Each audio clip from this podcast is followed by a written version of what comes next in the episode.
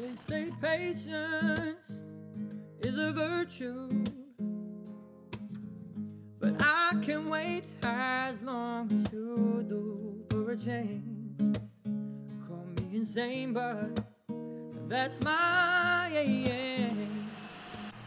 Hi, everyone. Welcome back to Untelevised, the podcast. Um, we have made it through to episode 15, um, which is another nice sort of round figure that at least makes us feel like we've accomplished something. Um, if you are new to us, um, my name is Mona, and with me is Fazeo. Welcome, everyone. This is the podcast where we look at all things social change, and we do that by looking at the way that our society is now and the way we might want it to be, and what we can all do to play our part in changing it. So, this week, what are we discussing, Mona? This week, we're discussing housing. And again, you know, I, I think back to when we sort of launched Untelevised as a platform and how one of the ideas that we kept bouncing around between us was, um, you know, a platform that would look at the way in which. Um, I don't know, grassroots organizations or normal people, or basically people outside of kind of statutory services were picking up on, you know, vital and crucial services that society needs. And we always discussed how one of those, like, pillars in a way, or one of those kind of basics of life is housing, and actually how even that is something that's, as we'll find out today, you know, is, is not a given, even here in the UK. Yeah, I think housing is this is going to be a really, really, really, really interesting episode because housing is one of the cornerstones of what everyone needs, isn't it? Shelter, like one of the basic things that everyone needs. And I think the interesting thing about housing as well is how linked it is to everything else within our well-being. Um, and I think if any time is good to talk about this, this, this is as good as anywhere we've been confined to mm. our housing, our houses um, for such an extended amount of time. And I think this past year, um, between 2020 and 2021, has really shown us how different our experience of the world might be depending on what type of housing we're in and, and what access to shelter we have. Um, so yeah, I think I think we're going to to learn a lot this week. and, yeah, um, to delve into a lot. Well, I guess in in speaking of which, maybe we should get stuck in with the learning. Yeah, yeah. Let's let's go to the learn. Okay, so with housing, I think one of the things we should start with, and something that's really important, is that housing's not sort of like a fluffy thing that we just feel that we should have. It's actually entrenched in our human rights, universal human rights. The right to adequate housing, and they specify that as the right to live somewhere in security, peace, and dignity, is something that all of the countries that are signed up to the UN human rights have dedicated themselves to committing to. Um, so I don't know about you, Mona, but I was interested to to see the way they've phrased that security, peace, and dignity, um, and what that might mean. And I guess we can explore that a bit more um, throughout the episode. But I um, I saw a document on their website, and it's interesting. They specified a lot of different things, and they said one of the most common misconceptions associated with this right to housing is that it requires the state to build housing for the entire population. And they actually said no, that's not the case. Um, while some governments do decide that in order to make sure that there is adequate housing, they'll build some degree of housing construction. Um, the right to housing as entrenched in the human rights does not oblige governments to do this. Rather, it's more about making sure that there's measures in place to prevent homelessness. So, this could be stuff like um, measures against eviction, um, discrimination, ensuring that there's security of tenure, um, and things like that. Uh, and also, another thing to stipulate is that the right to housing is broader than just the right to own property. So you don't have to own the housing you're in. Um, it's more about ensuring that everyone has a safe and secure place to live. And there are a lot of different ways and forms that you can have adequate housing without owning your property. So that could be stuff like rental accommodation, cooperative housing, which is going to be something we're going to have a look at today emergency housing, informal housing, owner occupation. There's lots of different ways that you can um, be considered to have adequate housing without owning the housing that you live in. And another thing that I think is really important to think and talk about is that the access to housing, like I said a minute ago, is a precondition for the enjoyment of so many other of our human rights. So things like the rights to work, health, social security, the right to vote, the right to education, a lot of these things are linked to having housing, having an address. So, for example, as we keep saying, um, there's some elections coming up, and in order to vote in an election, you need to have an address. So, yeah, the right to housing is linked to so many other of our rights as humans and our rights as people who want to participate in society. Yeah, absolutely. And I guess, um, as Fizeo said, so we found out that governments are not obliged um, to build housing for all its citizens, but we do have other other types of measures in place in a welfare state um, to at least I guess, help us towards this right to housing. So people may hear terms like social housing, council housing, etc. So social housing is basically where rents of that housing are linked to local incomes. So the idea is that that is the most kind of affordable housing that you'll be able to get. So rents in social homes are significantly lower than private rents, where somebody just rents directly off of a landlord or whatever, as you know, as two members of this, you know, market that we're in, capitalist market that we're in.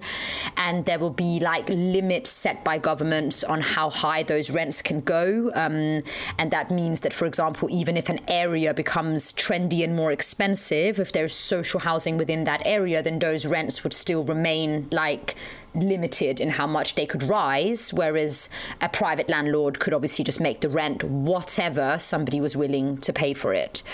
Um, now, then we hear about council housing, um, and so council housing, as it as it this term suggests, is housing that the council owns, that is owned by the local authority, and that the local authority can therefore distribute to people according to need.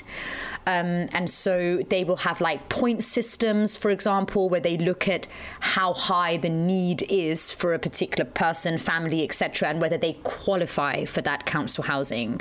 So, you know, um, priority might be given to families with young children. It might be given to sick people, disabled people, um, etc., versus maybe a single adult or a person who has a job versus maybe a person who doesn't have a job, and, and so on. Um, council housing is a form of social housing but it is when it's owned and managed by the council, whereas other types of social housing might be run by even like a charity um, that, that administers it, or what we call a housing association, who are sort of supposed to be not for profit organizations that own housing and administer it and look after the housing and, you know, etc. etc. So those are just some of the types of housing. And then Fizeo briefly mentioned also kind of like temporary accommodation. So that is, as it ex- explains or suggests, um, something that should be temporary. So maybe while people are waiting on a list for council housing or social housing, if they really were about to be homeless, or then they might be put into even something like a hostel um, like I don't know a like a bed and breakfast or something, but the cost of that would get still get covered by their local authority, for example, if they were considered like high need and an emergency, for example. So it's a type of homelessness in the sense that you don't have a permanent place to live, but some kind of emergency measured are put in place. Um, at the end of June of 2020, so the June just gone, it was estimated that um, over 250,000 sort of homeless people were living in temporary accommodation um, in England. Um, now, that's the highest it's been since 2006. So imagine that. And that was during COVID, during lockdown, where, as Fizeo said, we were confined to housing if we had it. Yeah, and I think I think one of the interesting things about temporary accommodation is you've experienced this quite a lot in your work with um, unaccompanied minors and, and refugees is that sometimes it can be not so temporary and they can be there for years and years and years and those homelessness stats are shocking but again, we know that there's a lot of hidden homeless people that are sleeping on other people's sofas and stuff like that, so they're not counted towards those statistics. So yeah, I mean, people might literally, I think, maybe assume that homelessness means the people you literally see sleeping on the street. But yeah, absolutely, if you don't have a permanent address and you're being bounced around and stuff, you know, you know, from one hostel to another and etc., then yeah, you are you are homeless. You know, you don't have, you know, if we were to go back to living in peace and security and dignity, you definitely don't have that. But again, those are mm. deliberately vague terms, I think. yeah, exactly. Um, and just to add a little bit more context to everything we've said, um, the UK, where we're recording this podcast from, has the highest average rent in the whole of Europe, and London, more specifically, where we're both sat right now, retains its position as the most exp- expensive city to rent in Europe and the fourth most expensive city in the whole entire world. So, just to give some more context to the people that we're going to speak to today, we're sitting in the fourth most expensive city in the world, the most expensive in Europe and the Western world. Yeah, so we found a couple of people um, this week who, in different ways, are trying to address a lot of the issues that we just mentioned, and actually following on from our episodes on democracy and also on democratic workplaces. What we're looking at today is how democracy, again, as a concept, might be used and employed here, either in fighting for your rights to housing or even how you manage a place of housing the same way that we were looking last week at how you might use democracy to manage a workplace.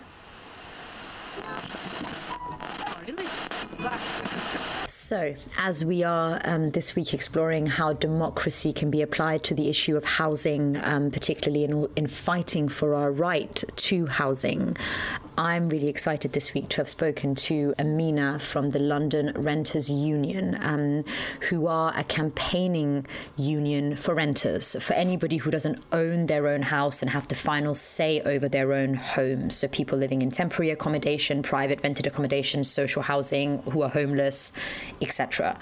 Um, London Renters Union have had a really strong track record of successful stories of how coming together using democratic tools can actually lead to um, winning better rights for renters, like holding landlords to account, um, actually getting, you know, influencing policy around housing in London in this instance, because that's where they operate. So they have over 4,500 members who are renting across um, London.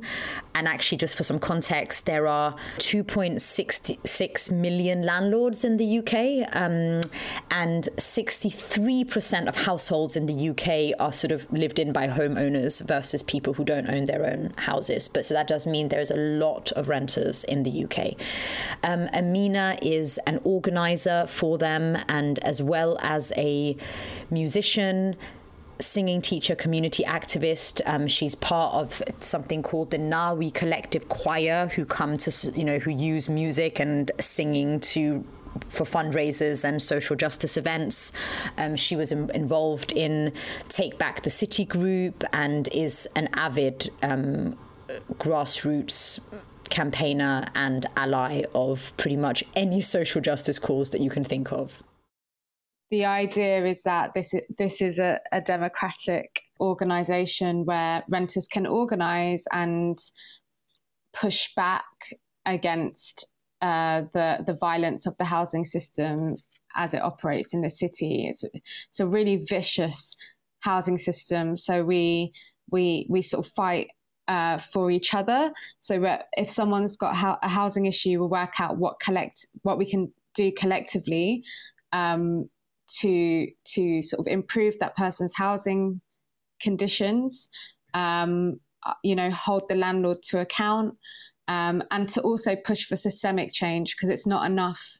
It's not enough to change one person's uh, housing. We need system change. So, um, we explored unions in a previous episode we did on workers' rights, where we heard that people could unionize within a workplace or potentially unionize if they have the same type of job, but possibly across various mm. like workplaces. So, you're saying that renters all across London can join your union, and then there is a sort of, you know, um, I guess, a greater power in numbers um, mm-hmm. but you might still use that power to, to, hold one landlord to account, for example. Um, it's not like people have to live in the same building or you know anything like that.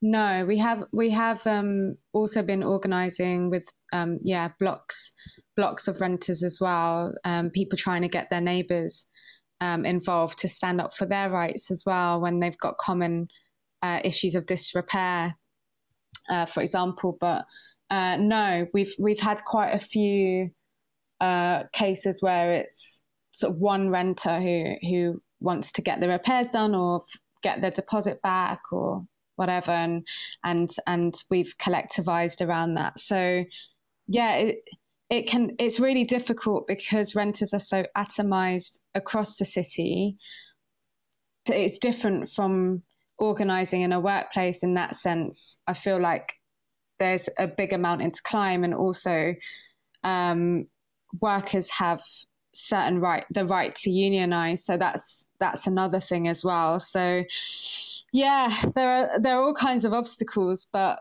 you know three years on we've won a lot of um, better housing conditions people, but also changed like policies within banks as well in regards to buy to let mortgages and things like that. So yeah, and and we've obviously been more recently pushing back against uh, uh, the, the, the government wanting to lift the eviction ban during a pandemic. You know, so yeah, we've proved that that we we are more powerful in in numbers. So, how did it originate? Like, how, as you say, you know, renters are atomized. It's really difficult to collect people together. Like, you know, what does somebody have an idea and start with just a couple of renters? Like, how did you come about?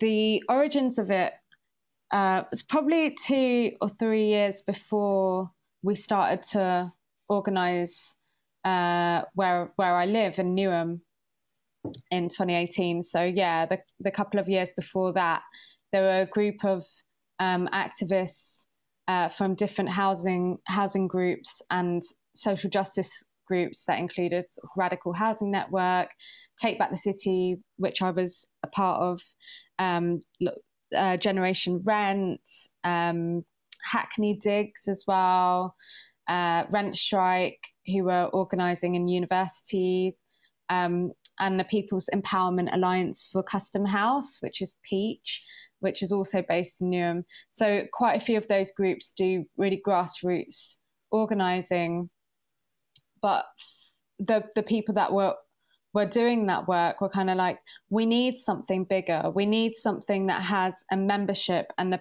and the, and enables us to unite across the city, and it needs it needs democratic processes so that renters can really have the autonomy and and and can move forward as one and create demands um, and decide how they're going to fight for them. So that's where the idea came from is to is to sort of have something that enable that can be mass, unmass, so that we can win the, the housing system changes that we needed because that's really difficult when you're you're fighting small fires across the city. So, Mina, you said um, that this union is a democratic structure, um, and um, we literally, kind of, this episode follows on from um, a couple of episodes we did recently. One where we defined democracy in its as a kind of you know political system and as a societal concept, and then we last um, episode spoke with democratic sort of workplace models like workers' co-ops or employee-owned businesses and so on.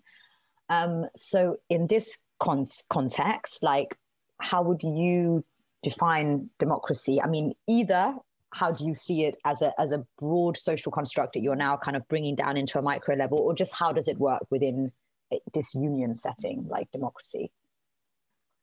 Yeah, I think that's a huge a huge question. What is democracy? And people answer it in so many different ways. and um, I'm really proud to be part of um, a union that is trying really hard to ensure that we do have like renters have a voice and not in a tokenistic way but as in a real the power. Like if you have if you have a functioning democracy then i guess you know you and I will feel like we have the power to to make change happen. But so much of our society makes us feel powerless right? So to to to have a union that is at least attempting to like have some structures whereby we can have honest conversations um, in a caring way about like how we want to do stuff together and how we think it's how we can um, interact with the state and you know uh, how we can smash down the systems that are oppressing millions of people in this country, but also across the world. It's like incredible. So the way the way in which we do that in the union is uh, we have branches. So we have local, like my one's in Newham and Leytonstone branch, um, and we have monthly meetings, and it's there that we make decisions about what campaigns we're doing, what our strategy should be, um, and this is led by those with the experience, obviously, and um, I think part of democracy and a wider thing, like, is like the outreach work that we do in communities, because a lot of people are sort of, like I said, like feel really powerless around their situation. So it's like sort of reaching out within our communities and saying, "Hey, like this is what we do. What what's going on for you? How do you think it should change?" And you know, saying to people, "You have that agency." And especially within this you know this union and you you can decide how you want it to to change. So yeah we've got our branches that do that kind of work. We've got our working groups uh, which are based around sort of trainings and education and fundraising and member solidarity which is huge. Like that's those are all the housing issues that come up and we collectively decide in those spaces with consensus decision making how like if we want if we think it's a good idea to do to to to like work on someone's housing issue. Like what is there what is there for us to gain? What point does it make about the housing system? How are we going to how how does this member want to speak about their housing issue in public? This is all democracy to me. You mentioned consensus decision making do you mm. think for anyone who hasn't heard that term you could maybe just explain what consensus decision making is? I, I, guess perhaps a bit as a not maybe alter, yeah as a little bit of like a counter way of working to just straight up democracy as we know it. Within consensus decision making you're trying to get to a, a point where everybody is happy with the decision that is being proposed generally it's like you're trying to edit the proposal as you go along, hearing the issues that people are seeing with the proposal and getting people to to to to go back and forth a little bit so that people understand people's concerns, which is really important. I think that's um, and that's actually really interesting, and I think actually we might um, share as part of the resources for this podcast, like some. I think there is quite a lot of guidelines around how people can use consensus decision making in groups and organizations because we tried it um, at May Project as well for our meetings, and we're like literally just five six people, but it's this idea that it's not like if four of you vote yes and two of you vote no, the two people who voted no just have to be miserable, right? You kind of sit yeah. there and go, why have you voted no? Is there some things we can tweak to make it a yes vote, right? As opposed to just you've been trumped. That's democracy still, but you've been trumped, right? So yeah. I guess yeah. with our recent Brexit vote, that might have meant, well, why are so many people still saying remain, even if leave is just about winning? Is there some things we could do to make them happy too, right? That that would kind of be perhaps the way that it would move forward. Um, Absolutely.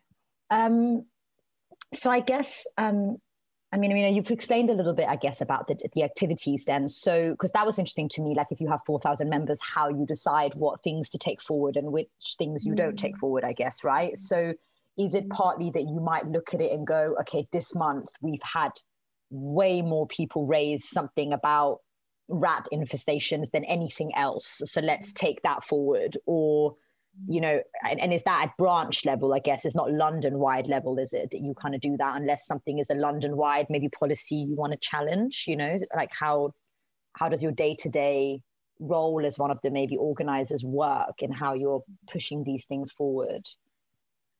We have an annual all members assembly. So that's where all members can join and and decide what it wants to change about our constitution or what uh, sort of campaign uh, focuses that we want for the next year. Um, and also to celebrate like what we've managed to achieve, which is so important as well. We work really hard. Um, so it's at these all member assemblies where working groups and branches can take proposals for changes or for new things that we can do. And sometimes things are really controversial or like there's a little bit more um, sort of disagreement around them. And then some th- things are really like easy to pass over. Like, yeah, obviously. So we have we have demands uh, that we've collectively agreed at the all member assembly. Things like we want an end to uh, DSS discrimination, you know, discrimination against people on housing benefits.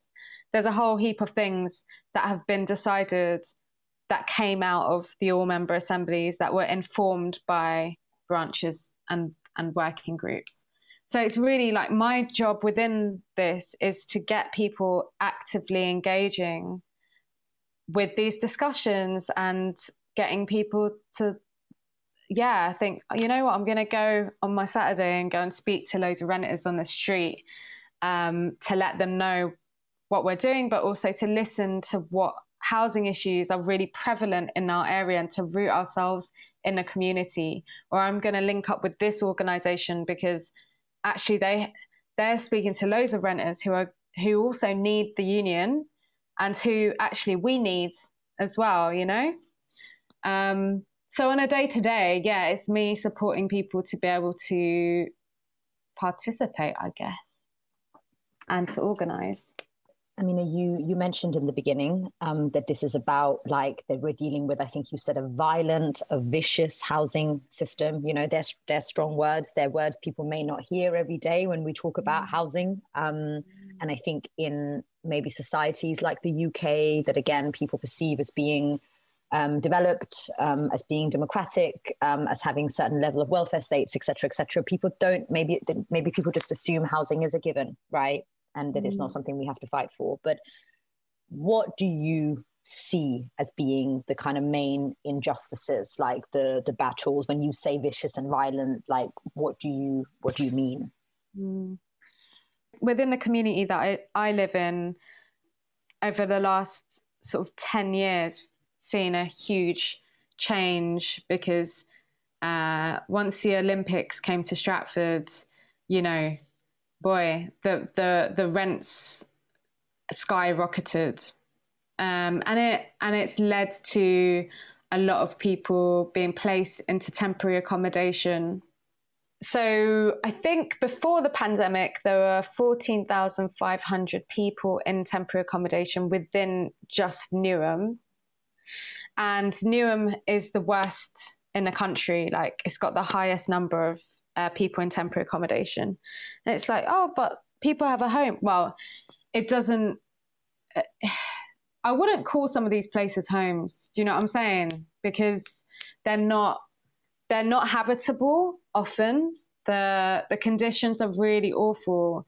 And what really angers me, I guess, is the is the amount of money that is being made out of the homelessness crisis within within this country, because landlords have uh, are given an incentive to rent out their property, so they'll get anything between three and ten grand from the council before they've even received rent.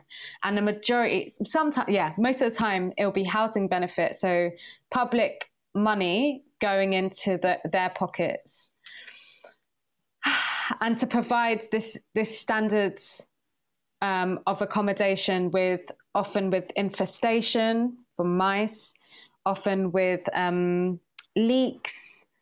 Uh, I, I, saw. Did you see there was um, a news item on this um, maybe a couple of weeks ago with um, a woman that was with her children in Croydon, and Croydon Council had um, house them in this awful, awful, awful mold, damp, moldy, damp flat.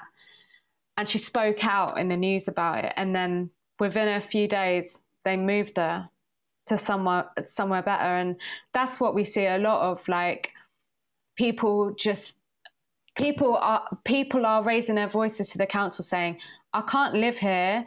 This is not a condition for a, a good condition for my child." Uh, my children can't breathe, like literally. Their asthma is getting worse and worse, and these are this is a common thing that we've seen in our branch, and it's absolutely disgusting. Um, but what what makes me feel hopeful is that every time we take action, uh, we've we've won around temporary accommodation so far, and we're talking more with the council about like what policies do you need to put in place, or like you know starting to question around accountability because often what will happen is the council will pass it to the letting agent or the landlord and and vice versa also the contracts often don't have eviction uh, like you don't have the normal rights that a private renter would have around eviction. So they can evict you within 24 hours or seven days, like this kind of thing. And it's very dehumanizing yeah. to live like that. And it's not very temporary, is what we find. It's like three years, five years, 10 years.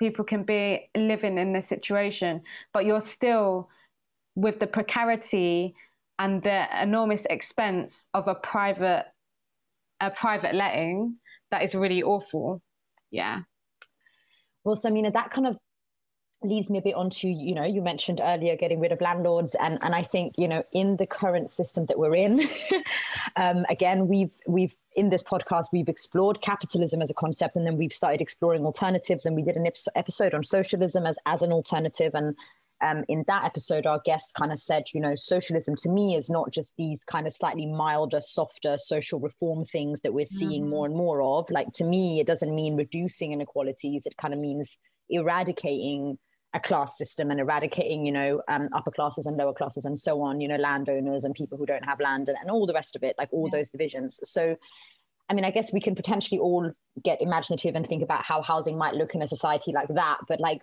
with where we're at now, um, is it still for you about getting rid of landlords? Like, if we do still live in a system where people can buy property and people can buy land and so on, like, what would LRU kind of think would be a tangible step, right? Like, is it that all housing is state owned, for example, or is it, you know, like, is it wrong to, is it just simply long, wrong to be a landlord or is it wrong to be a bad and mean landlord you know mm-hmm. like it, like do you guys have kind of a stand on that as a mm-hmm. union yeah i think basically for as long as landlordism exists then people can't be free because it's it's an exploit it's an exploitative uh, thing to say that a basic right should be made a profit out of mm-hmm yeah, it, it doesn't it doesn't make sense. Like if we're if we're trying to progress,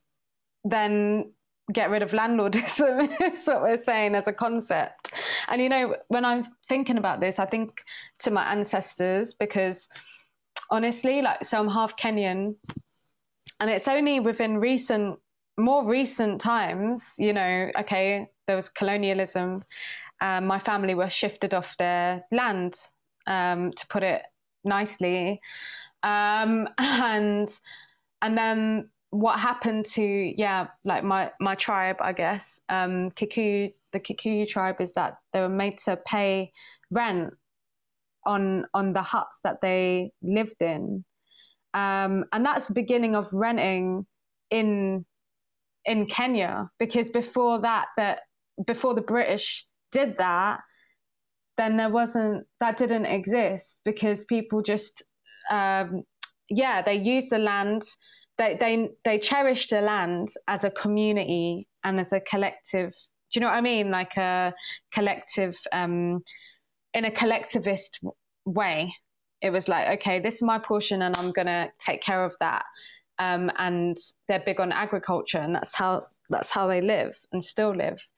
Um, but you know it's like it's it, there's a there's a huge issue of feudalism and and sort of a landlord class in this country who own huge swathes of land that we don't have access to but we need we need access to that. We need access to grow stuff. You know it's not only housing. I think it's just like so many things we could be doing that that would be better if we could access that land.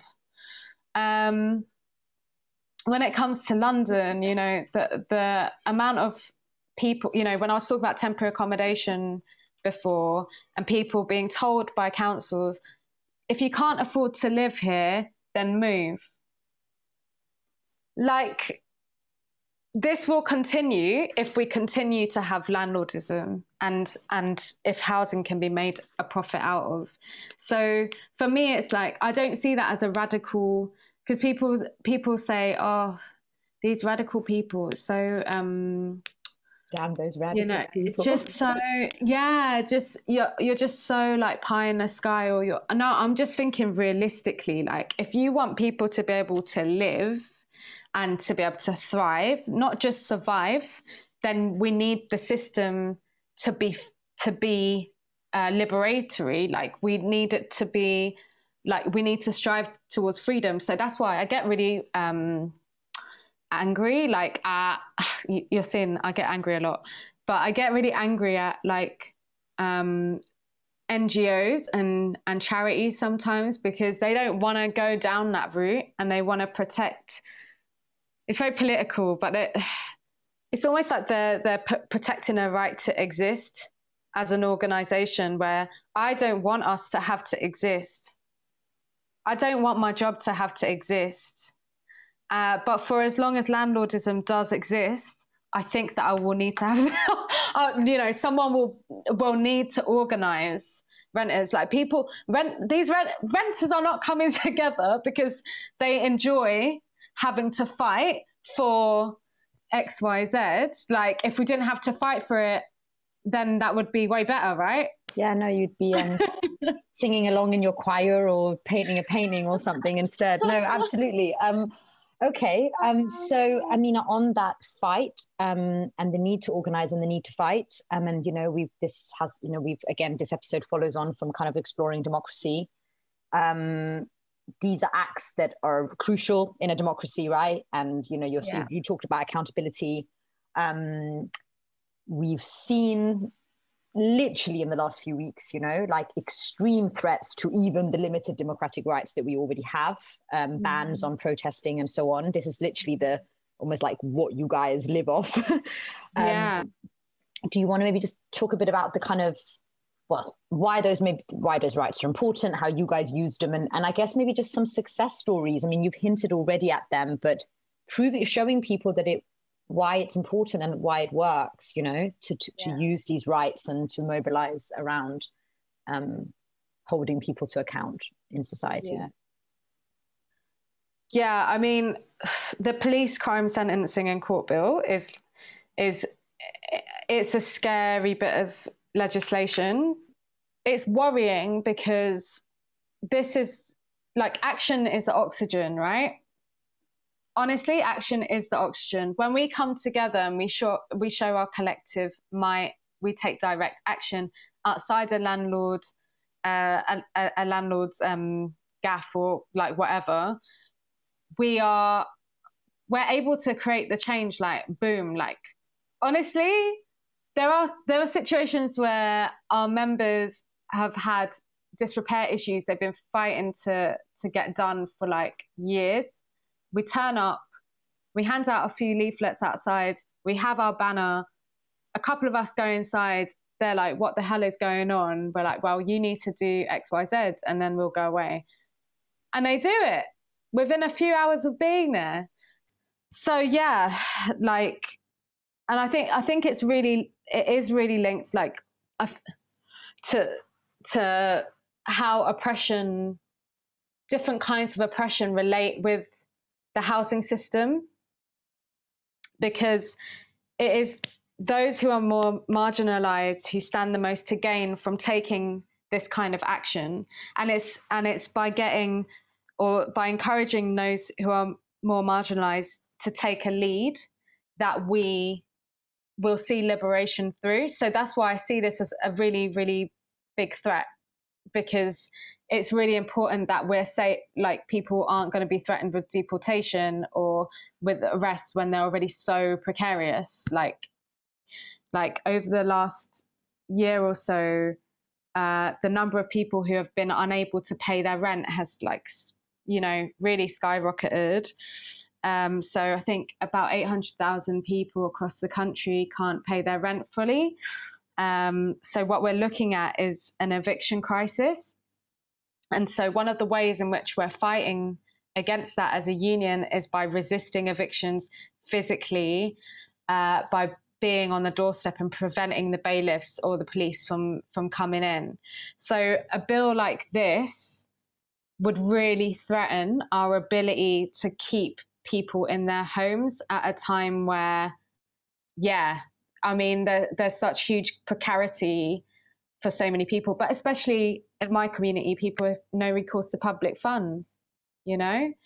Um, uh, migrants who are undocumented and have lost some of that that that work that uh, existed prior to the pandemic.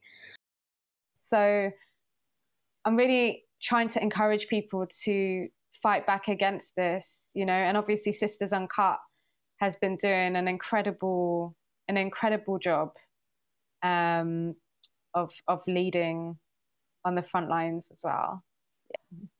Um, okay, I mean, I mean, I could, I could. Oh, there's just, I, I, you know, I could, I could ask you sort of things all day, and oh, you know, and this battle you won, and that battle you won, and stuff. And I think, you know, obviously, we were, we're going to refer people to you guys and and to all of your, um, you know, to your materials and to your site and so on, so that they can actually see for themselves. So I guess, um, practically if anybody either wants to join London Renters Union or they might want to set up, you know, a renters union in a city of their own, how might they do that? Mm. Oh wow. Uh, yeah, so if if they want to sign up to London Renters Union, uh, then please go on the website. It's londonrentersunion.org um, slash join, and they can they can sign up for between four pounds and ten pounds a month. Um, money is also part of mm. our power. Do you know what I mean? Like the the people that we're fighting have a a lot of money. Yeah. Right. So we we also need to be well uh, resourced. Um, so that's part of our collective power. Um, if you're unwaged, though, you can sign up for free, and that's cool. If you have a housing issue, you'll, you'll have to be a member before you're able to um, get support uh, with your housing issue as well, because we just don't have the capacity right now to support those who aren't members. Um, in terms of setting up a, a renters union, uh, get in touch and let's let's have a chat. I think that's the be- the best way because yeah, it, I mean, first of all, you might just want to get a collection of people together who want to do that with you, and then and and go from there. I think it's really good. Like some people are like, I want to do the thing, but it's like, do you have buy-in from anyone? Do you know what I'm saying? like, like try and get a group of people together who you think would be great to to start it with. How exciting! Yeah. Um, so, I mean, we ask this of everybody um, who we speak with, and I, I, you kind of alluded to it already. You know, as long as there is landlordism, you guys need to organize. But when do you think if ever, that your work will no longer be needed? Oh boy, I'll be dead. So last week I spoke to a workers' co op, and this week I'm speaking to a housing co op, Sanford. So Sanford was founded in the early 1970s, and it's the oldest of the UK's over 680 housing cooperatives. It was purpose built as a co op from the very start, and is made up of around 14 shared houses and six self contained flats. Now, each house is home to around 8 to 10 tenant members, so around 120 people live in the community altogether, and they each have their own bedroom and a shared kitchen, living room, and bathroom space. So, as a co op, each tenant that lives in Sanford also plays a key part in managing the housing, so there are no middlemen and no landlords in the traditional sense. They each pay around £65 a week to live there, and that includes their bills and council tax, and it goes into a collective pot that is used to pay for all of the properties. So, this week specifically, I'm talking to John Forbes, who is the chair at Sanford, where he has lived and been a resident for 10 years. He is also a project manager at Cooperatives UK, and he's currently working on projects focused on increasing employee and worker ownership with local authorities. He's also the person that you might have heard introduce us to co ops last week in our episode on democratic workplaces. So I sat down with him to talk about how democracy might be applied to managing housing. So Sanford Housing Co-op as a legal entity, like like as a business or a housing provider, owns owns the property where we live, and the 120 so odd people that live here are all members of of of that group of the cooperative. Um, we all pay a one pound nominal membership fee, sort of a symbolic thing to get our one pound share, but none of us have capital shares in the property. So you can't like no one owns 40% or 20% or anything different. No one no one owns any capital share in it. So if, if you live here for 15 years and when you move out, you don't take any of that money with you. Um, it's and that's kind of key to how it's set up. Um, so then within that what you as a as a member as an individual who's living here then you are part of that wider group which is which is managing the property. So you all have your stake and your say and your ownership within the property. Uh, within the sort of management structure that we have all of these are volunteer positions. None of these are kind of paid roles. You have a chair the role that i've been doing for the last three years. You have a secretary. You have um, a treasurer or a finance person. Those are the three kind of roles that you have to have. And then outside of that you just have multiple multiple um, volunteer roles. So i was talking about the gardens earlier. You have like a gardens officer a bicycles officer. We have a mediation team. We have a memberships team sort of dealing with the applications and everybody who's coming in. We have an outreach team looking to engage with the wider community and the wider co-op network.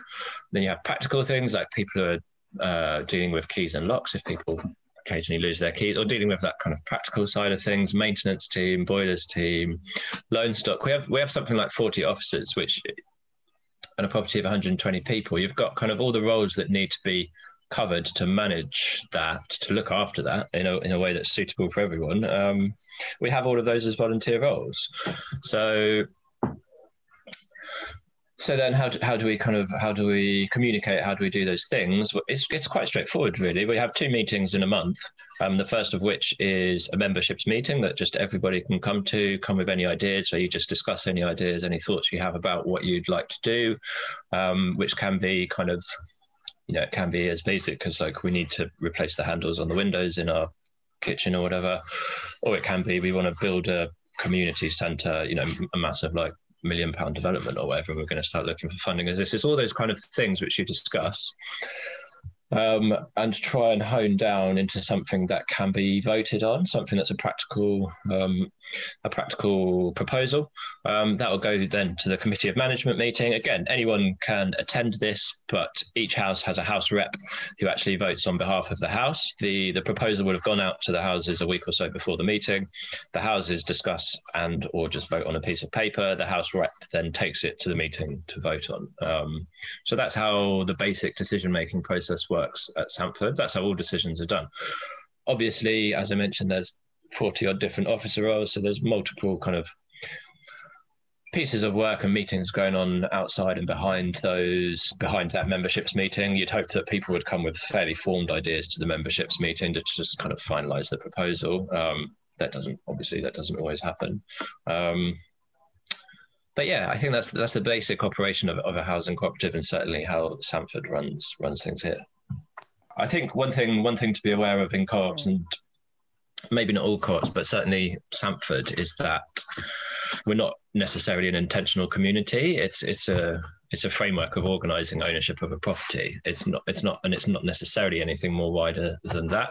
a lot of smaller co-ops that are set up these days will be if it's a group of five, six, seven, eight people. Obviously, you can expect them to have much clearer sort of definition, and you can get specific co-ops set up with more specific ideals built around them. But Sanford doesn't pertain to have any like massively broader political statement or anything else. I mean, obviously, it agrees in cooperative principles and it agrees in each person having a vote and everything else, but with 120 people, it, it would be quite a challenge, I think, to try and define it as one explicit ideology or anything else.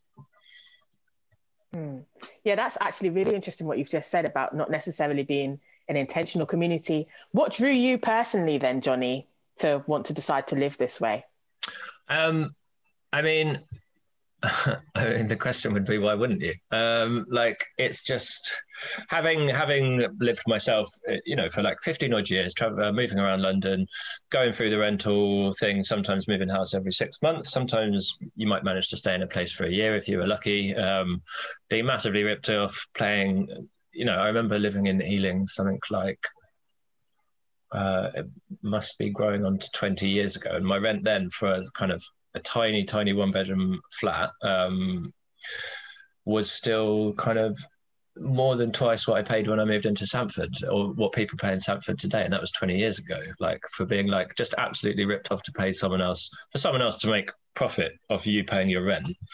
It's just a terrible thing. Like it's just not a nice, it's not a nice idea. And the longer you live here, the more kind of alien it feels that because someone at some point in their life had enough capital or what whatever bit of resource they had to be able to own a property for then you to pay their rent basically for the next however long is just it's not a very healthy idea. So there's there's a i suppose what i'm saying there is there's a financial obvious financial uh, incentive for people to live in a cooperative. But then outside for that there is the security that you have from living here. I remember exactly when I moved in, kind of um, putting my bags down and that sort of feeling of freedom or of security. Just really realizing that I didn't have to move out. That I probably wouldn't. I wouldn't have to consider moving somewhere else unless I chose to. Suddenly, having that piece of ownership is a massive, massive change psychologically and just how secure you feel. Um, and then and then having a community around me living living with a group of people is is much more beneficial i think for everybody's mental health and for and for what you can achieve and for the just i think it's just a much more natural way to live. Before before i moved to sanford i spent some time um, staying at uh, a similar cooperative in brighton called two piers co-op which is at a similar-ish scale slightly smaller than sanford um, but uh, built around the same time, built around the late 70s with a sort of cooperative ideal. And just really, that was my first time really seeing it and understanding how it can work and just thinking to myself that I didn't, I didn't want to do anything else. Um, and equally, you know, equally, I wasn't in a position to buy, buy my own place or anything like that. So, so yeah, that was why I chose to live in a co-op. Yeah, you, you've mentioned some of the sort of, I guess, positives there and, and the, the idea that um, if I think for many people, housing and paying for housing, whether that be a mortgage or rent, is one of the biggest outgoings and one of the things that um, maybe is acts as one of the biggest barriers to them living more outside of capitalism and um, trying to do things outside of the traditional structures. So I guess when that's removed, it might allow people to yeah explore some of these things further. Um, but yeah, are there any are there any sacrifices? Did you find that there was anything that you sort of yeah any any challenge, immediate challenges that you found to moving and living in this way from having lived differently previously? I think one of the challenges, which is often reported as well in kind of worker co-ops or employee-owned kind of setups, is changing people's perspective over to that of um, feeling a need to engage in it and feeling that like feeling the the ownership over it, but also the responsibility that comes with that. So you're like, great, like you can do this now, um, but you also have to do something. Like it's on you now. It's completely open and free. So, you know, I definitely spent probably the first little while in Sanford, um, not not contributing very much to the place. Um, but I think I think as well it can be a, for a lot of people who move in. I think, as I mentioned, that kind of um, that kind of moment of calm, that sort of lifting of all the pressure that you've had in terms of having to move house every six months and living like living with insecure housing, living with like what you just mentioned, a huge proportion of your wages going on housing, often more than half, often more than two thirds of your income going on just paying someone else's rent, as we mentioned earlier, um, or if you're really lucky, paying your own mortgage. But um,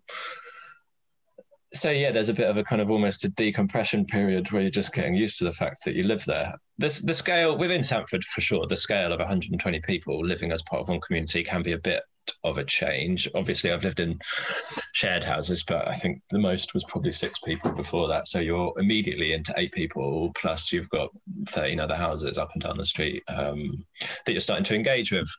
So that can be challenging. Um, living it's you know it's not a everyone's got their own room but it's not a 100% private lifestyle so you need to have an interest in sort of being part of a community on the flip side, you know, everyone here is very very kind, decent people. Do you know what I mean? It's like you're left alone if you need to be left alone. Um, we all, we're all living in the same environment, so everybody's very supportive uh, in that sense. Um, so no, I don't think I don't think there's huge challenges. I think maybe the challenges start to come.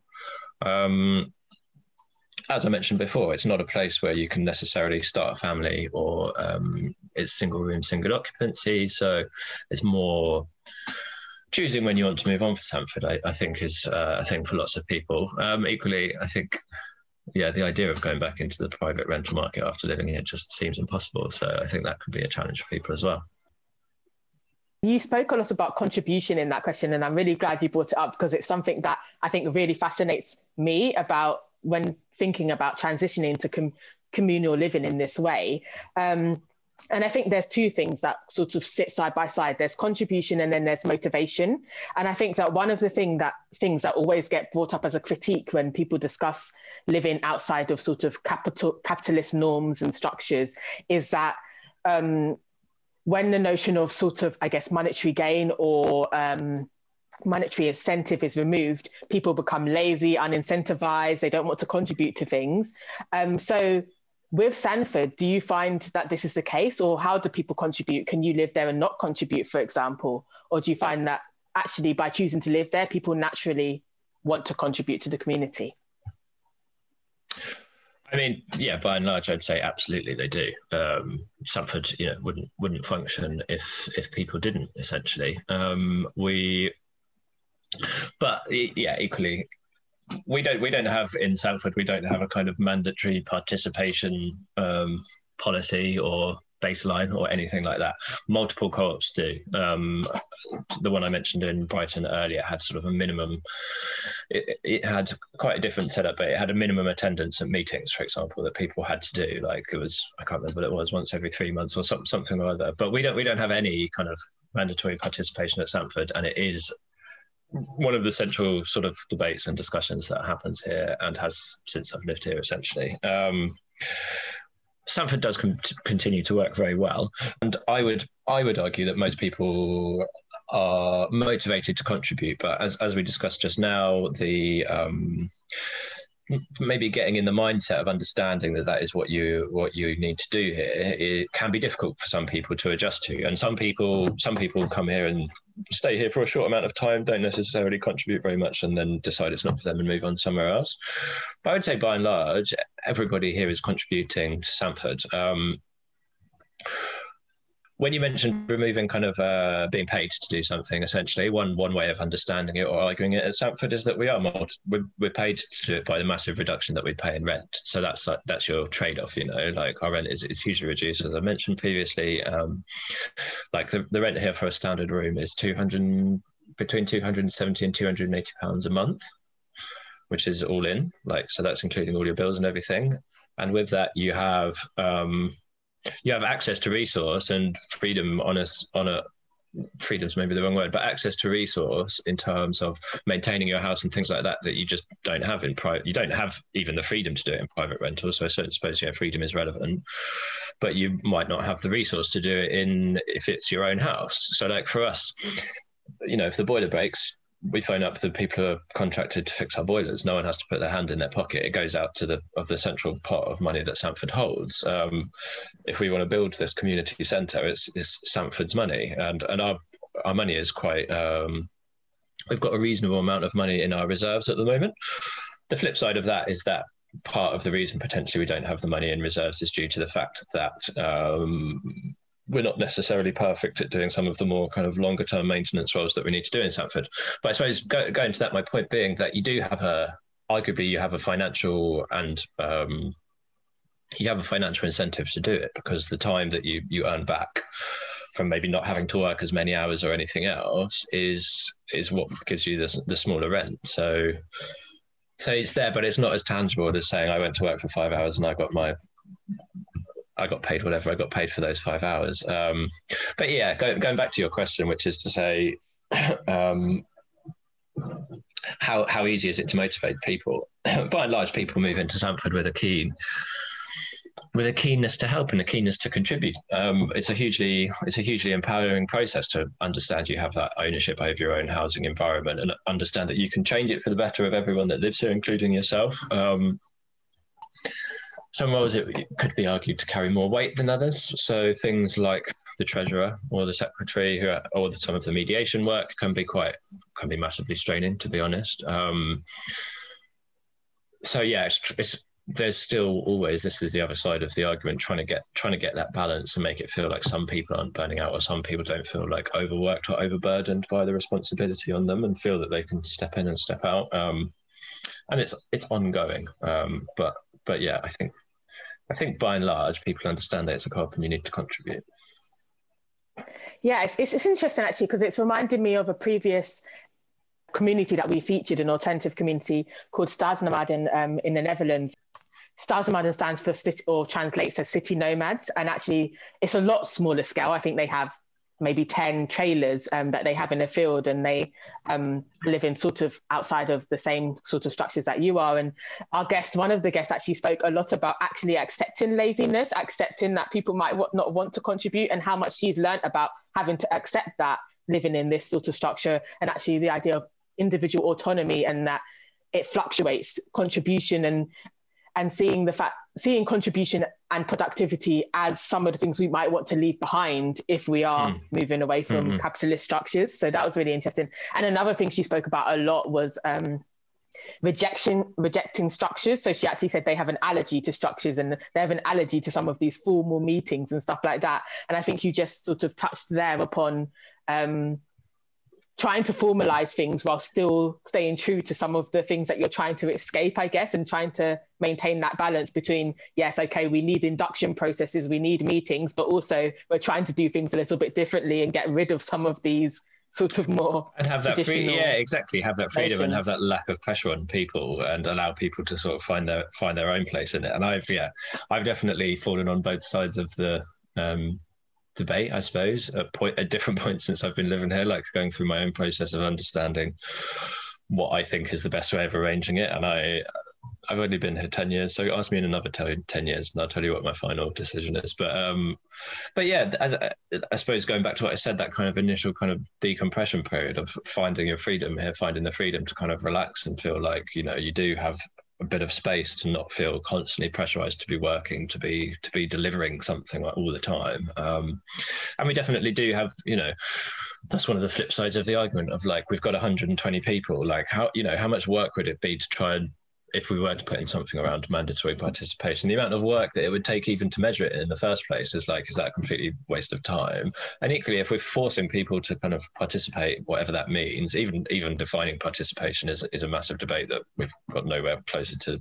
achieving. But um, then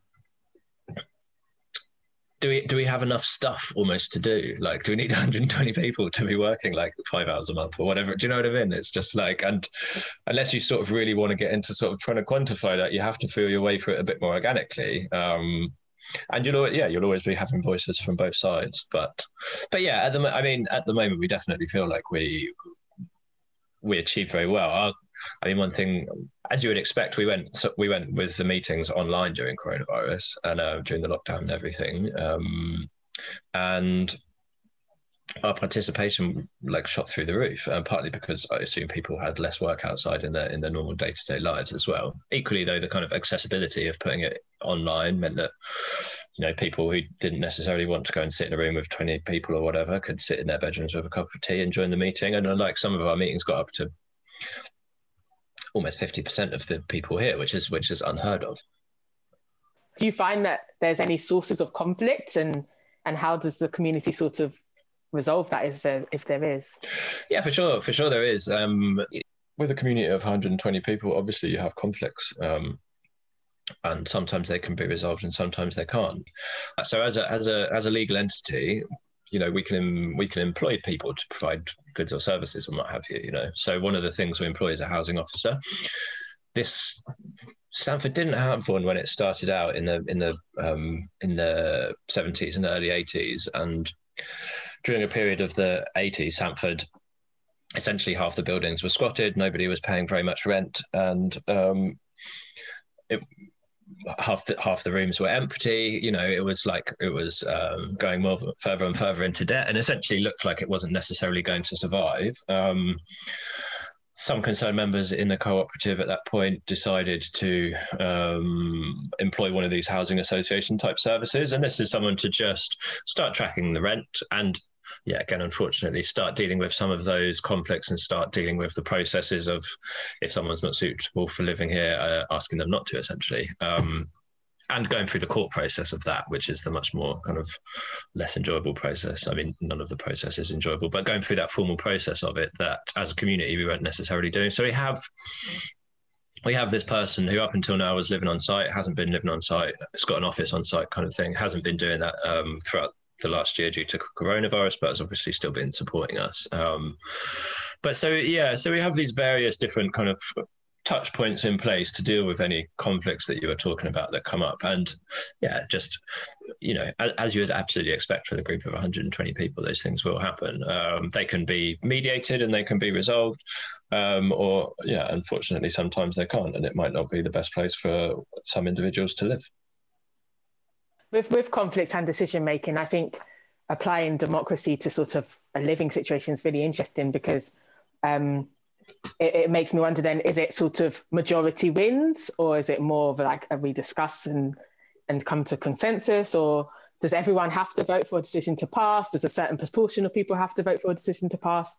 I guess just some a little bit of the practicalities of that would be interesting to learn. It definitely is majority rules and one of the kind of criticisms that is leveled against the decision making process is like it's a popularity contest, you know. Um, but I think that's a, something that you could level against kind of any form of democracy, really. Um, so I mean, there's two kind of different types basically. There's this the committee of management, which I mentioned earlier, which is house reps taking all of the votes of their houses and then coming to that committee of management monthly meeting to to vote on decide on things, and that's simple majority votes take it through, like simple as that. You know what I mean? Um, and that's that's by and large how we make day to day decisions, like you know, are we going to replace the lighting in the I don't know, in the garden somewhere, kind of things like that, kind of fairly straightforward things.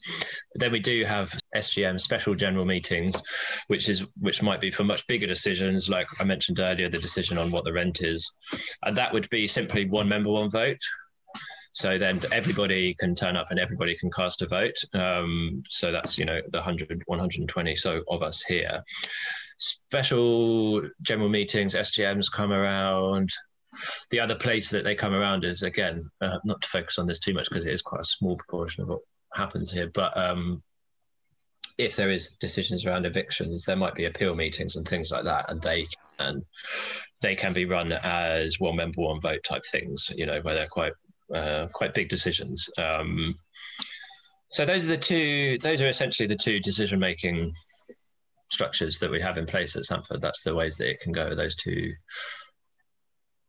would you say that living in this way sort of makes you more de- democratic and more engaged in politics in general because you're so used to sort of voting on things, being engaged in what's happening around you? Do you think it's given you a more um, engaged mindset in general in terms of what's going on in the world around you, engaging in politics, engaging in society, or has it had no effect? or is it hard to gauge that because you don't necessarily know what you'd be like if you hadn't lived this way?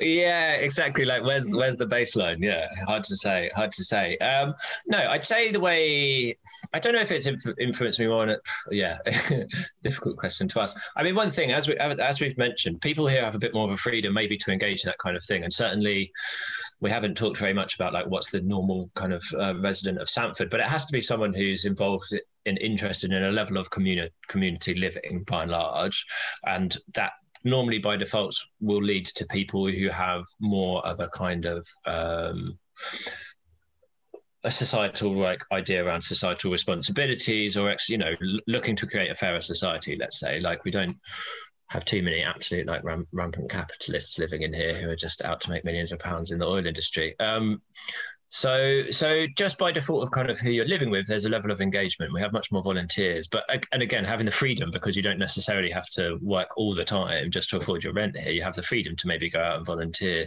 You have uh, so you have a lot more people involved in that kind of work here. So from from the surrounds and from the environment that you're in, yeah, I would say it probably does influence you in that way. Equally, it probably influences you in the sense that you have the freedom to to look into more different ways of living. But th- and then the final one for me is probably just within housing. I'd say it's made me more more annoyed with the current housing market, I suppose, and more more keen to promote and be supportive of alternative setups for housing. Basically, I think I think that's where it makes me more influences me more strongly. Certainly, a way in a way that I could maybe measure. Uh, I think the other ones have probably happened to me more by default. But yeah, I think within housing, it just makes you just get really more and more annoyed with the kind of current rental market. It's interesting there. You mentioned sort of quote unquote the average um, Sanford resident. And I want to talk about that actually um, in, in terms of the makeup of these spaces and who's um, who makes them up and how people join and some of these things because i guess one of the things that people might say is does it become quite homogenous the type of person that's in these communities but i guess what i would ask you further to that also is is that a problem is it is it an aim of these communities to be inclusive of different types of people or or not Sanford isn't necessarily the best uh, like litmus test for how co-ops across the UK or across the world generally operate. So I can talk a bit about what it looks like at Sanford, but always with the caveat that going back to what we said about more intentional communities, there are more sort of specific co-ops that are looking to support LGBTQ communities or or different marginalized groups whereas Sanford doesn't necessarily have those policies in place and definitely a, a kind of um, criticism that's leveled against it is that there is a level of homogen- homogeneity homogeneity homogeneousness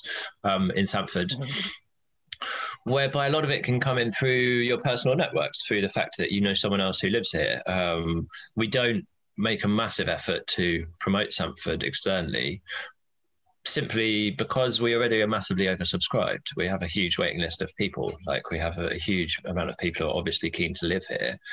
So it's not like we're desperate to increase um, applications. And I guess, yeah, I guess it's helpful to define that process as well because we haven't actually spoken about that. So Sanford has a three-stage process for people to come in. So it's you write a written application, which is which is read by three three sort of random people here at the co-op. Um, from that, you go on to a um, a panel interview here, which is again three three random people from the co-op, uh, just asking you again about sort of uh, why you want to live in a housing co-op, what your what your what your position is at the moment, all that kind of thing. Um, and then finally, from that, you get interviewed by any houses that have got an empty room. So, as I mentioned earlier, 14, 14 houses on the street, um, and say there's three rooms available in three different houses, you'd be interviewed by, by, those three different houses. So, the end decision is, is all, always down to those seven or eight people who are interviewing you in the houses. And yeah, they might have a specific idea of who they want to live with. You're living in fairly close kind of um, quarters sharing a lot of communal space. So there is definitely the risk that we become fairly homogenized. Um, to caveat against that, I would say that it is something that we've been aware of for the last, certainly for the last five to 10 years, I would say, and are making more conscious efforts to promote Sanford more amongst the local community and amongst those who have a higher higher need for housing, essentially. So within that, we spoke to Lewisham Council um, and have been trying to set up. It's still in its very early terms, but trying to set up a process where we work with what um, what the council sort of defined as the invisible homeless. So it's people aged between 18 and 24, 25 generally, who maybe are not living in a family home, who aren't quite living on the streets, but are sort of sofa surfing with friends, don't necessarily have anywhere to be. And we're trying to engage, work out a way that we can engage with the council to um, sort of fast track those people into the interview process here at Sanford. Um, we're not a social housing provider. This is something that is repeated again and again. We're not a social housing provider um, because we're not set up in that way, but because we also we're just a mixed community of people which don't have the skills to be a social housing provider or the support processes or anything like that in place like it's not it's not what we the service that we deliver we're not a service provider we're a group of individuals that i remember of a cooperative that owns property. Like that's that's as far as it goes. Um, going back to the point about um, it used to be a younger person's co-op again as the kind of housing market has changed externally or equally just as people prefer this way of living people certainly you know stay here for um, for very extended periods people certainly stay here i think there's one person left who was here when the co-op opened from the 70s um, he keeps himself to himself. I haven't spoken to him very many times, but he's he's obviously happy to still be here. And there's people who've lived here for 20, 30 plus years, absolutely. Um, and then aside from that, there's a kind of people who live here for four or five years, kind of regular turnover of people that are constantly kind of ebbing and flowing. So yeah, you get a bit of you get a bit of mixture. Where it's whereas it started very much as a so-called younger person's co-op, I think definitely the kind of cross section of ages and everything else now is a lot more um, mixed. So, Johnny, do you think that this way of life and this way of um, housing is sustainable or realistic on a larger scale? So, that could either be a larger scale as in expanding Sanford, or that could be a larger scale as in having lots of mini Sanfords around the country. Um, and if so, do you have any ideas of how that might happen?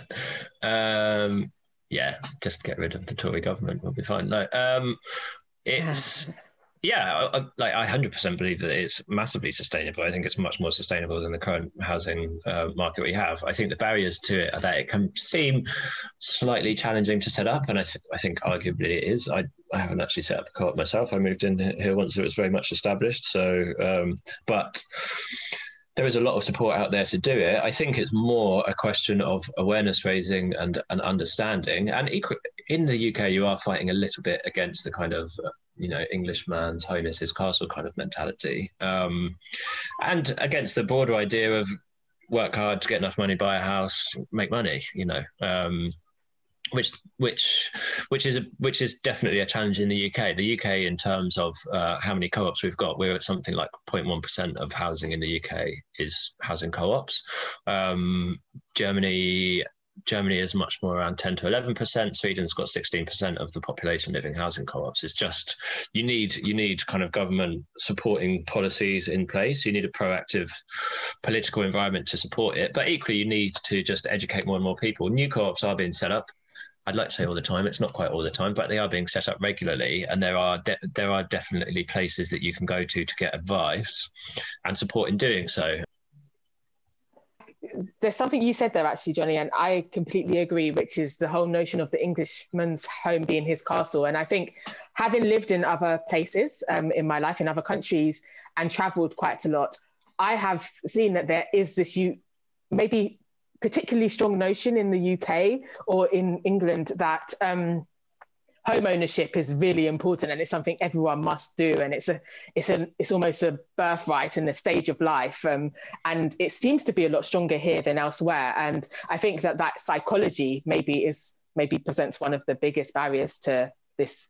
I would agree that it presents one of the biggest barriers to this becoming more widespread. But johnny you've done a really good picture overall in this interview of painting for us what it is to live in one a community like this, how it differs from maybe what people are used to and what people expect out of housing, um, and that actually things can be done differently. And you've shown us a practical example of things being done differently, but not so outside of what people might um, feel a house or a living situation should be. So I think we've we've we've um, sampled like living in trailers, which people might think is a bit further from what they what they understand. But this I think is slightly closer, but just with different principles and trying to imp- implement some of the principles we talk about. So I think it's been it's been really good to to have the opportunity to talk to you. So if there are any people who are further um, moving further and further away from this notion of having this castle and want to and want to um, incorporate some of the things you've spoken about into their lives, whether that's starting their own co-op or whether that is um, joining a co-op. Are there any tips that you have for people that are listening in terms of how they can they can move towards this lifestyle. Yeah, for sure. Um, yeah, and I think it's uh, not just getting away from the idea of having their own castle. Maybe they're bored of paying for someone else's castle. But um, I yeah. think the first place to look at would be um, there's a group called Radical Routes. Um, so you can find Radical Routes online, which have plenty of guides in terms of starting a co-op. So talking about getting a group of you together, talking about how you start um, sourcing capital, loan stock to start, and like suitable banks, banks like Triodos who can support loans for um, starting co-ops. So Radical Routes really is the best place to start to get the basic kind of guidelines, and they'll have links to countless other organisations as well. Um, online then there's diggers and dreamers. If you want to look at the sort of list of uh, established co-ops that are there already diggers and dreamers is a really good uh, website to start with.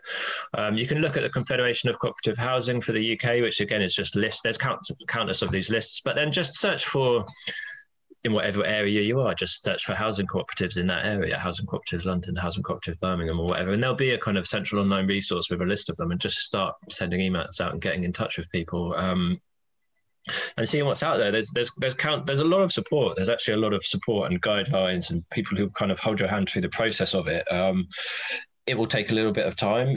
You know, it does take a bit more time and effort. You're not going to think that you want to live in a co-op and move into one in two weeks from now. There's not like, you know, Purplebricks or Rightmove for co-ops, unfortunately, just yet. But if someone wants to set that up as well, they can go ahead. But um, but yeah, get get online and start looking into radical routes, diggers and dreamers, and just search for housing co-ops in your area and take it from there.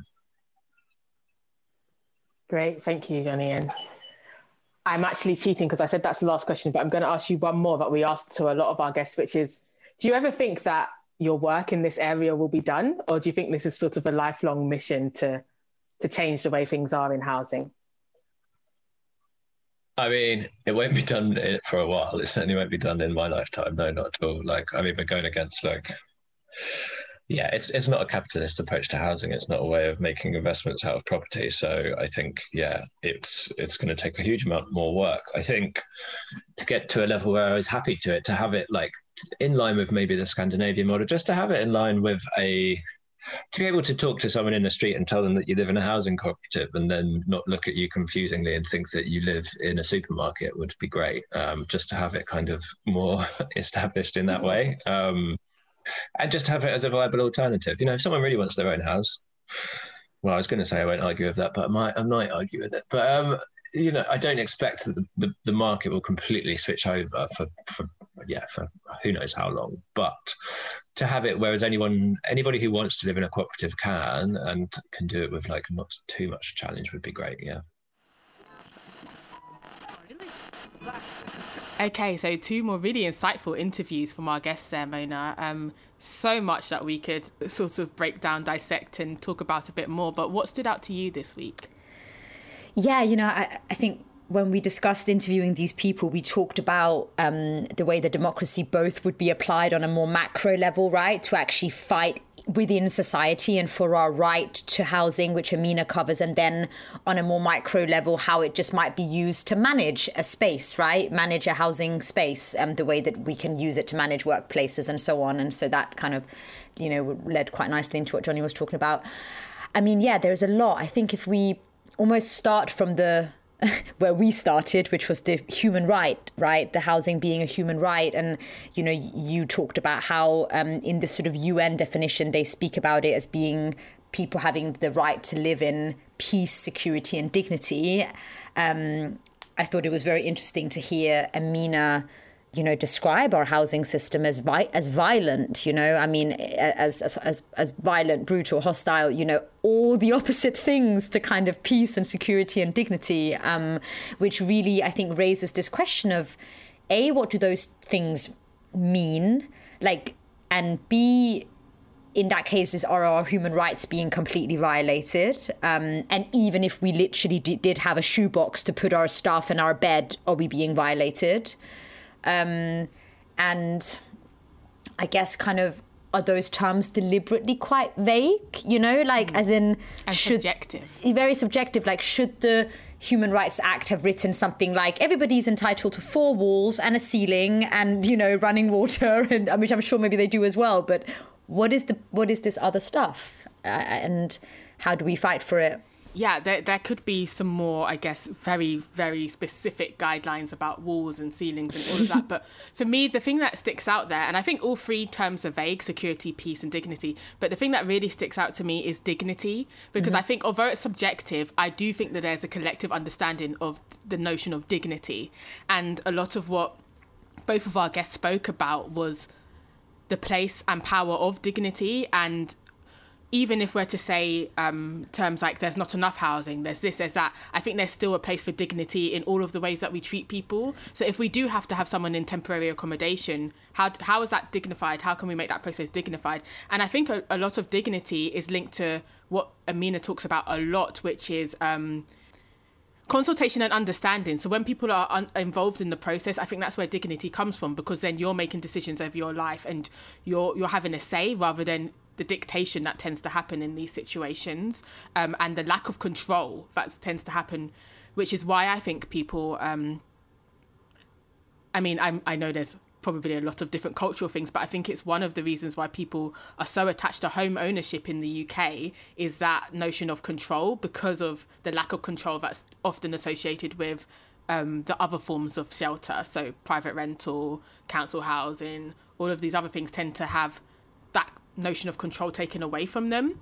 Um, because whenever I've lived or traveled or had friends in other countries, even in Europe, I've seen quite a different um, approach and and um, ideology around housing. Um, people seem a lot happier to like rent, for example, because they have more more stabilized or controlled rents there and stuff like that. So I do see. I think Johnny even said um, a man's home is his castle, and that is definitely a very, very UK um, ideology and notion of housing. And I wonder if that is linked to some of that notion of dignity and security.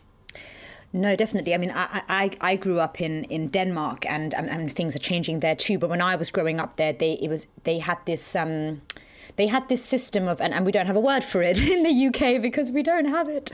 Um, but, you know, I don't know whether maybe almost like shared ownership or uh, something like that. But it, it is this idea that so many flats were kind of again very affordable subsidized people are kind of paying their ground rent but and they kind of have almost like a right they you kind of do end up it does become your flat, but you don't own it completely in the way that we perceive home ownership here in the UK.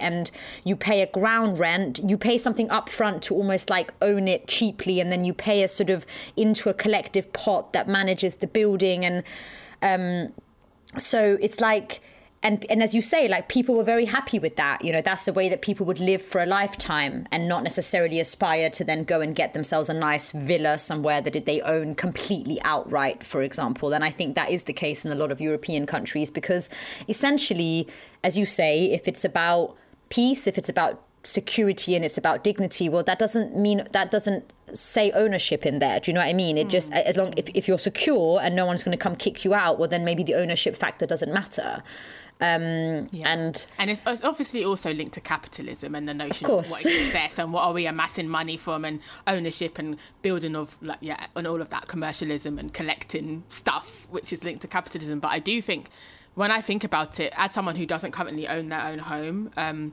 and as I get increasingly close to having the means to creeps questioning about why this is such a thing that people want to want and mm-hmm. is it something I want and all of these things.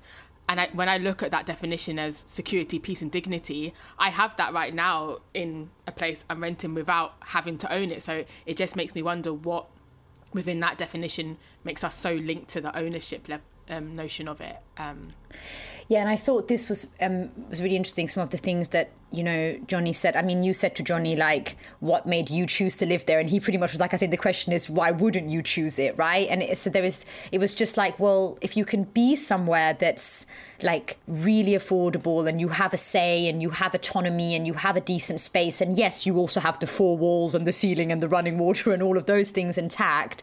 Why would you not like isn't that obvious you know? And when you talked about sort of the challenges that come with it again he was kind of saying i think living in this way is much more natural for humans than not like living in community living around other people etc etc like that just seems more obvious than fighting that and not doing it. And i what i actually what really sort of stood out for me was this idea that the fact that it is a you know a single occupancy place um, mm-hmm. That for me then goes into all these other ideas of the nuclear family and some some other capitalist kind of structures, right? Like what the minute you get a family, you're sort of supposed to shut yourself off in your own little nucleus and your little microscopum of of society, but actually then you would stop, would you? Like living in community and you would just yeah. close in on yourself and raise your children in your own little tribe, right? But Yeah. ideally, you'd have co ops, I guess, which families live live Yeah. in you know i mean and i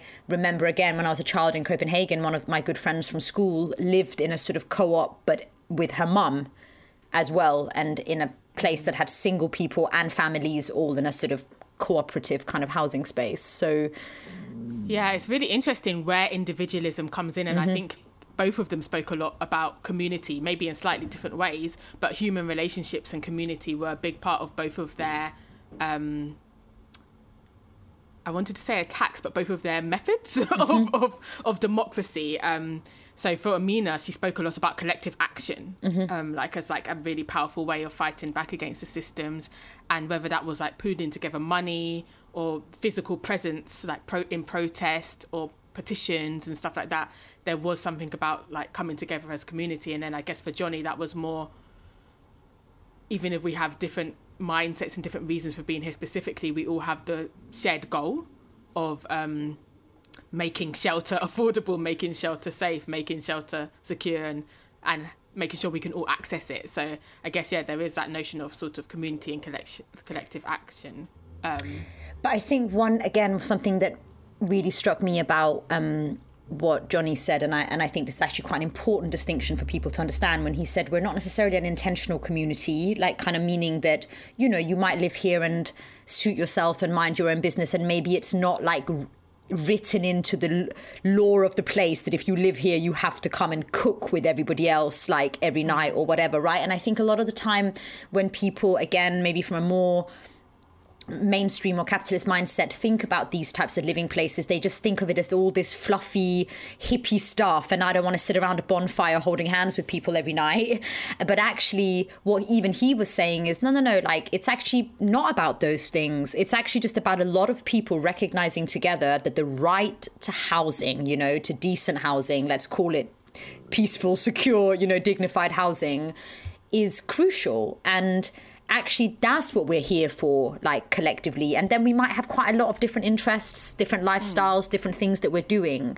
And so i do feel sometimes like things like co-ops or whatever might almost get again a bit mocked and poo-pooed and like put a, oh you know it's just like a really fluffy hippie thing. It's actually not a fluffy hippie thing. Like you know they run their own finances you know? They get together and, and work out repairs you know? They, they have to manage their own building. They have to understand about economics and about their lease and about their mortgage. And so it's not fluffy and hippie at all. It's super practical. But again it's the power of what you can achieve practically if you do it collectively, as Amina was yeah, also exactly. saying. Yeah. Yeah, I think it's interesting because it, I guess it just speaks to what is community. Um, because I would still argue that that is community because there's still the shared goal and you're coming together to achieve it. And yeah, community doesn't necessarily have to mean completely shared ideology, whatever. But if there's something binding you together and you're coming together to do it, then yeah, I think that's one of the big takeaways that I got from both of them is the power of collectivity. Um, and again, that's a perfect antidote to the principles of capitalism, isn't it? Which teaches us individualism um, and teaches us that, yeah, there's more power in being an individual and striving to do things on your own and do et cetera, et cetera. So, Well, I think in terms of anybody um, listening, um, so you know, d- democracy is kind of what's led us here, and again, that is a, a power that we all have, um, and it is, you know, we as much as again our democratic rights are rapidly shrinking, we do have them, and I really want this episode to remind people that we have them, and I think Amina's interview is so powerful in terms of like showing us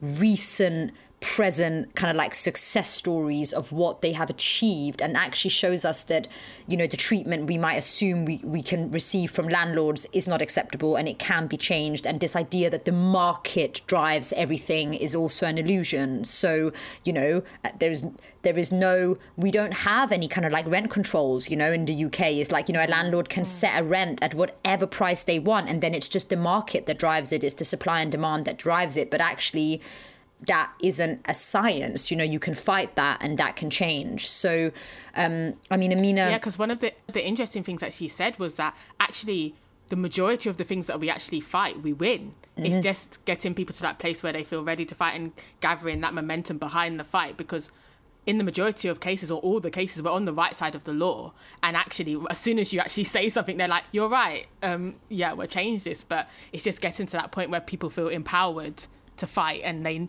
they realize that this is something they can do and then getting that collective action behind it. So yeah.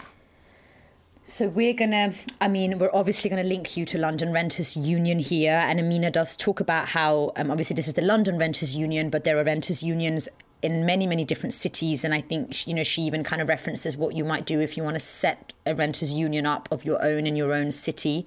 Um, amina mentions a lot of other groups that fight for sort of in a similar way for similar causes that we will also link you to um, Johnny obviously works for Co-ops UK, um, and they are an organisation to check out in terms of guidance on on co-ops. Um, and again, I mean, one of the you know, real, uh, we are very aware that we're highlighting this great way to live, even though there are very, very few co-ops around. So again, I, I there is something here around maybe looking at what it takes to set up a co-op rather than desperately trying to be on waiting lists to get into co-ops that already exist but just to see here an example of one that exists again right now right here in london and it works so um, collective action again also applies to getting it off the ground and believing that that can be possible. And the more people that aim to live in these ways, the more possible these things will become. Yeah, no, I think, I think, I think, I think both guests gave us. Um, again, it's going back to that micro and macro. They gave us things that we can do right now, no matter what our situation is, whether that's asking our landlords for for more rights, um, taking a little bit more control over our current situation, or like you say, setting up something completely new. I think our guest gave us loads of tools for that, so we'll put those both in the description and in our articles that you can find on our website untelevised.co.uk. And I think yeah, the one thing that I would want to leave people with this week is sort of the idea again, re-emphasizing that this is you know our human rights and that shelter is not a commodity land is not a commodity.